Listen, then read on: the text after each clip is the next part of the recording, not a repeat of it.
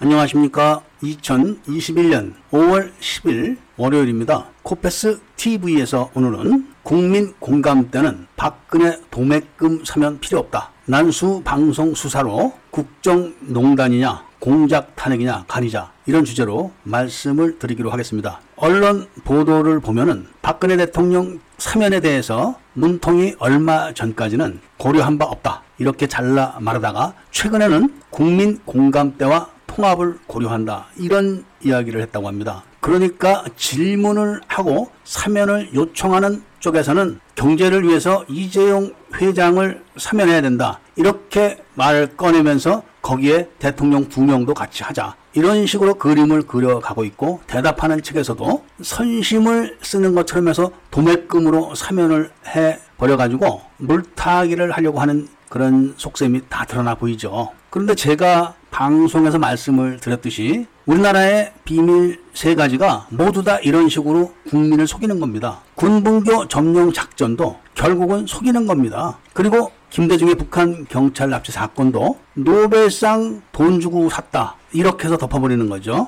그리고 박근혜 대통령의 공작 탄핵은 국정농단으로 씌워가지고 해놓고 도매금 사면을 함으로 인해 가지고 물타기를 해서 말을 못 꺼내게 하려고 하는 겁니다. 그런데 지금 정치를 하는 사람들, 이 사람들의 면면을 보면은 이 사람들이 원래 그런 거짓말쟁이였었냐? 제가 봤을 때는 그런 것 같지는 않습니다. 제가 모든 정치인이나 언론인 이런 사람들을 다 만나보지는 않았지만 이 사람들 중에서 일부는 학창 시절 때 다 보던 사람들입니다. 그러니까 학창 시절이나 젊어서는 이런 술수를 몰랐다가 정치에 입문을 하고 그리고 조직에 가담을 해서 의식화 작업을 통해서 물이 들고 거기서 더 깊은 자리를 차지하게 되게 되면은 이렇게 더 많은 교육과 훈련을 받는 것 같습니다. 이 사람들이 국민을 속이는 것은 딱 공식이 있습니다. 그런 공식은 바로 공산주의 전략입니다. 이 세상에서 가장 많이 남는 게 뭐냐? 남의 거 뺏는 겁니다. 남의 걸 뺏으면 다 남는 겁니다. 공산주의자들 이야기가 어떤 거냐면은 열심히 일해야 평생 밥이나 먹지 뭐하냐. 남의 걸 뺏어야 한 번에 큰다. 이렇게 생각을 하고 삽니다. 그래서 공산주의 국가에 사는 여자들은 열심히 일하는 남자 안 좋아합니다. 남 잘 속이고 남 잘 때리고 이런 남자를 좋아합니다. 그렇기 때문에 지금 국민을 속이고 있는 정치 세력의 첫 번째 목표가 남의 거 뺏는 겁니다. 그런데 남의 거를 뺏을 때 힘으로 뺏게 되면 피해가 발생을 하죠. 그러니까 어떻게 뺏는 게 가장 효율적이냐? 속이는 겁니다. 이게 기본 전략인 겁니다. 소매치기가 아무리 기술이 좋아도 혼자서는 못합니다. 망을 봐주고 바람을 잡아주고 뒤를 봐주고 이런 조직이 필요한 겁니다. 내기 골프나 내기 고스톱을 치는 사람들도 혼자서는 절대로 못하는 겁니다. 패거리가 있는 겁니다. 이거를 국민들이 잘 아시면은 절대로 공산주의자들에게 속아 넘어가지는 않습니다. 먼저 번에도 말씀을 드렸지만 제2의 JTBC와 제2의 손석희들은 윤석열을 대통령으로 만들 겁니다. 그것이 북한의 지정이기 때문에 그렇습니다. 지금은 제가 난수 방송에 대해서 신경을 안 쓰기 때문에 어떤 난수 방송들이 진행이 되고 그 흐름이 어떤가 이런 거를 파악을 하지 않고 있습니다. 그렇지만 문재인 정부의 흐름을 봤을 때는 윤석열이 북한의 지령으로 차기 대권 주자로 결정이 된 걸로 보여집니다. 그런데 윤석열의 원죄가 박근혜 대통령을 없는 죄를 있는 걸로 만들어서 엮어놓은 겁니다. 이거를 풀어야 됩니다. 이거를 푸는 것은 박근혜 대통령이 윤석열을 용서해주는 그리고 국가의 대권을 위임하는 이런 모습만 연출해주면 끝나는 겁니다. 그러기 위해서는 박근혜 대통령의 철천지 원수는 문재인 이렇게 설정을 해놓고 그런 문재인을 과감하게 수사를 하려고 했던 용감한 검사 윤석열 이런 구도를 만드는 겁니다. 그리고 박근혜 대통령 사면 미끼를 던져서 박근혜 대통령을 회유를 해야 되는데 박근혜 대통령이 그런데 넘어갈 분이 절대로 아니죠. 그렇기 때문에 이재용을 석방하는 것처럼 해가지고 박근혜 대통령의 자인설 하나 받으려고 할 겁니다. 그런데 박근혜 대통령이 그런 거 해줄 분이 절대로 아니죠. 그리고 이번 정권에서 사면을 안 하더라도 다음 정권에서는 무조건 박근혜 대통령을 사면할 겁니다. 그런 정도는 다 알고 계시죠. 그리고 그런 판을 읽는 거는 이번 정부도 다 읽습니다. 거기서 또 수를 만들어내겠죠. 그게 바로 도매금 사면이죠. 사면을 해놓고 집에 가택 연금을 해놓고 아무도 못 만나게 해놓으면 감옥에 가두나 집에 가두나 문재인 정권 측에서는 똑같은 겁니다. 그리고 생색은 다 내겠죠. 그렇게 되면은 이명박 전 대통령은 온갖 감사의 말과 칭송을 늘어놓을 겁니다. 말 없는 박근혜 대통령을 향해서는 독재자의 딸, 국정농단의 주역, 은혜를 모르는 여자, 이렇게 공격을 하면서 윤석열이 박근혜 원수를 갚아가지고 문재인을 처단할 거다. 이렇게 선전을 할 겁니다. 이런 구도는 제2의 JTBC와 제2의 손석희들을 바라다 보면은 답이 다 나와 있습니다. 이재명을 공격을 하고 윤석열을 빨아대는 거죠. 지금 윤석열 말고 누가 대안이 있냐 이런 논리죠. 제가 누구라고 대놓고 얘기는 할 수가 없죠. 방송이니까. 그렇지만 정치 유튜버들의 활동을 유심히 보시면은 이재명을 까고 윤석열을 띄우고 윤석열이 필연적으로 박근혜 원수인 문재인을 처단한다. 이런 노래를 되풀이합니다. 그런데 현재 난수 방송 수사만 안 돼 있지 변희재나 우종창 기자 이런 사람들에 의해 가지고 박근혜 대통령을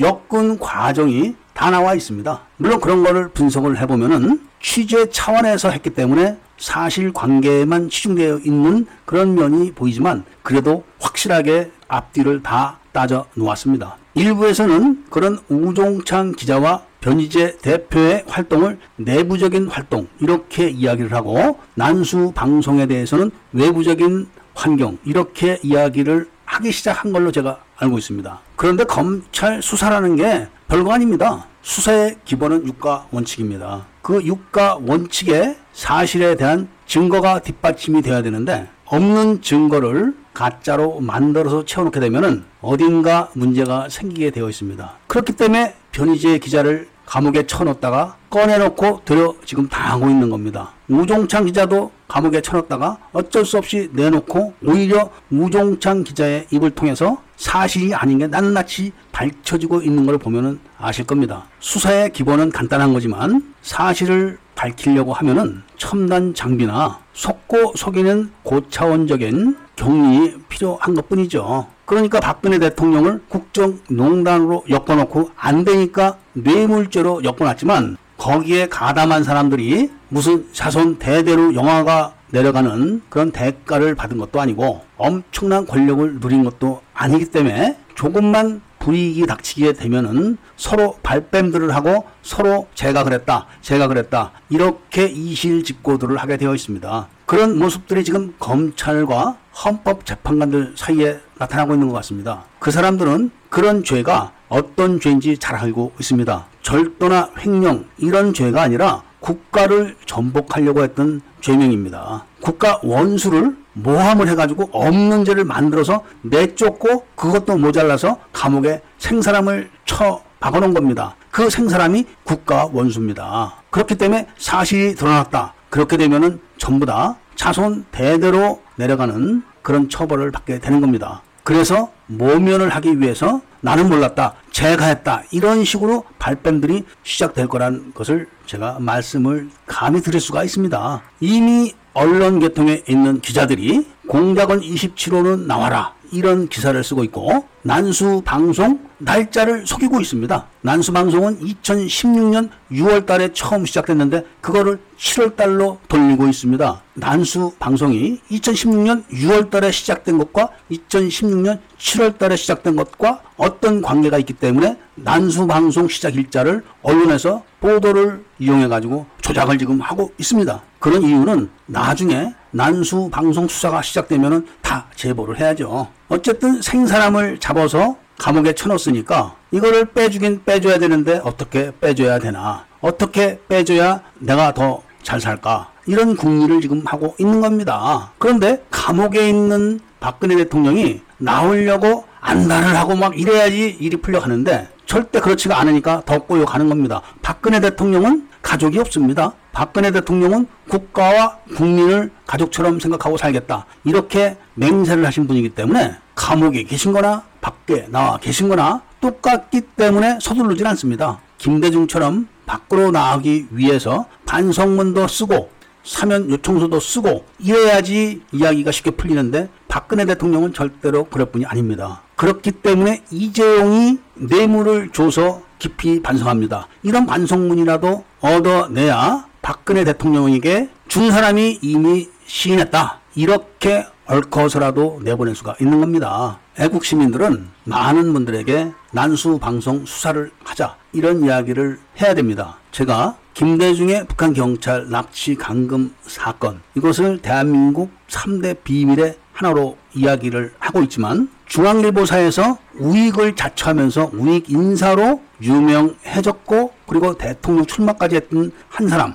그 사람도 절대로 자기 신문사에 도망왔던 북한 경찰에 대한 이야기를 지금도 안 하고 있습니다. 자 마지막으로 한 번 더 제가 말씀을 드리겠는데 연세대학교에는 김대중 도서관이 있습니다. 김대중 도서관에는 김대중이 노벨 평화상을 수상한 것을 기록해 놓고 있습니다. 그런데 연세대학교도 김대중이 집권하기 전에는 제2한강교를 통해서 연세대학교 앞을 통해 가지고 금화 터널로 올라가다 보면은 이화 여대나 연세대학교나 비슷했었습니다. 그때는 그런데 지금은 연세대학교 쪽은 엄청나게 개발이 끝나 있습니다. 이화 여대는 김대중 도서실이 없습니다. 이런 한국의 모습을 바로 잡으려면은 김대중 북한 경찰 납치 사건을 영향력 있는 인사들이 거론을 해야 됩니다. 제가 언젠가 영상에서 말씀을 드린 걸로 기억을 하는데 과거에 안기부원이었던 김기삼이라고 하는 사람이 미국으로 망명을 했었습니다. 망명의 타이틀이 바로 김대중의 노벨 평화상 공작 이거를 폭로하다가 처벌을 한다. 이래서 미국으로 망명을 신청한 건데 그 사람이 김대중의 북한 경찰 납치 사건은 모르고 그리고 그 사건을 덮으려고 노벨 평화상 공작을 한 내용 이거를 몰랐을까요? 김대중의 북한 경찰 납치 사건은 그 당시에 서울 시내에서 방기정 낀다 하는 사람들은 다 들었던 사건입니다. 비밀이다 이렇게 하면서 들은 거죠. 그때 그런 소문이 일본의 정보부에 들어갔기 때문에 신업 협정을 하던 일본 정부가 그 정보를 갖고 어업 협상을 급진전 스럽게 끝내버린 겁니다. 독도 수역을 공동구역으로 넣어버린 것을 그냥 국회 의결까지 금세 끝내버렸습니다. 그렇기 때문에 그 사건에 대해서 조갑재 기자가 모른다. 이렇게 생각할 수가 없죠. 그리고 미국으로 망명했던 안기부 직원이었던 김기삼 씨가 몰랐겠습니까? 그때는 그런 이야기를 하는 것이 카더라였습니다. 카더라. 그런데 그 사건을 담당했던 기자가 이제는 말할 수 있다. 이렇게 해서 기사를 썼기 때문에 확인이 끝난 거죠. 물론 그 기자가 이제는 말할 수 있다. 이렇게 이야기하기 전에 신동아 이런 데서는 취재를 했었습니다만은 당사자들이 입을 다물고 있었기 때문에 이렇더라 이런 정도였었지만 지금은 담당 기자가 내가 했다 이렇게 했기 때문에 명백한 사실로 끝난 겁니다. 이렇게 국민들을 속이는 겁니다. 정보를 쥐고 있는 사람들이 속이게 되면은 그 당사자가 대통령이라도 속는 겁니다. 전투교육사령부에서 정보를 움켜쥐고 속이니까 육군본부도 속아 넘어가는 겁니다. 그런 걸 갖고 전두환이는 뭐였냐? 박근혜가 바보 아니냐 이렇게 이야기하는 사람들이 수두룩하지만 바로 앞에서 속이는 데는 안 넘어갈 사람이 없습니다. 전두환이는 뭐였냐? 박근혜는 바보냐? 이렇게 이야기하는 사람들도 군분교 점령 사건 아십니까? 김대중이 북한 경찰을 납치해서 총풍 사건을 조작한 걸 아십니까? 그렇게 속아 넘어가는 겁니다. 그렇기 때문에 이 방송을 들으시는 분들은 박근혜 도매금 사면 이야기가 나오면 또 무슨 꿍꿍이가 있구나 이렇게 생각하시면 됩니다. 그리고 제2의 JTBC와 제2의 손석희들에 대해서 유심히 보고 계시다가 전부 다 그런 장면들을 다운받아 놓으시고 변희재 대표나 우종찬 기자가 소송에 들어가게 되면 증거로 제출해 주시면 좋지 않을까 이런 생각을 하면서 오늘 이야기를 마치도록 하겠습니다. 난수 방송 수사를 하자 이런 이야기를 많은 분들에게 전해 주시기를 부탁드리면서 구독과 좋아요 알림을 눌러 주시고 회원 가입을 해 주셔가지고 모든 국민이 한국의 3대 비밀을 다 알 수 있도록 해 주시기를 당부드리면서 이야기를 들어주셔서 감사드립니다.